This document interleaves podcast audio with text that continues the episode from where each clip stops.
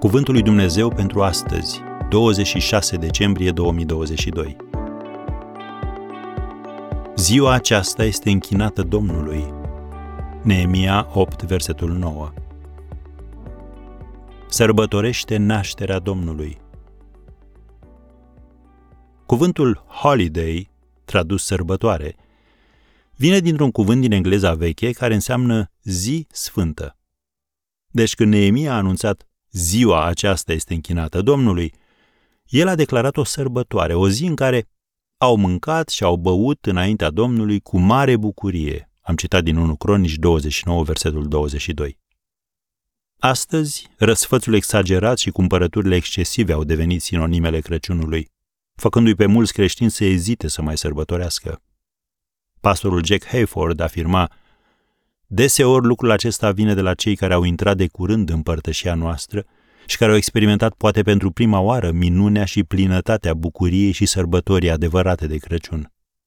Dar sărbătoarea nașterii Domnului este mai mult decât o sărbătoare fericită. Este una închinată celui întrupat. Colindele, închinarea, dragostea, bucuria, dărnicia au un potențial plin de putere. Factorul decisiv este prezența Duhului Sfânt. Când El este prezent, accesoriile Crăciunului pot aduce bucurie, tărie, vindecare și restaurare. Când El este absent, colindele sună în gol.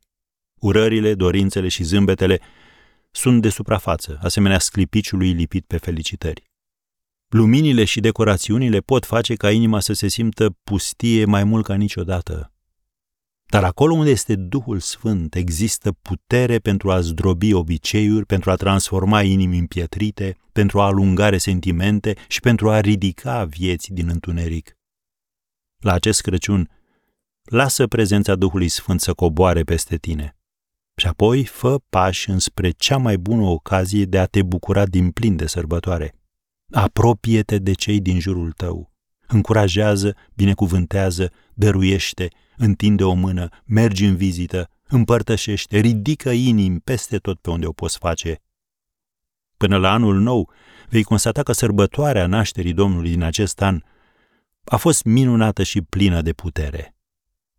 Încheie aici cuvintele lui Jack Hayford și vă doresc tuturor să puteți spune Amin după aceste cuvinte.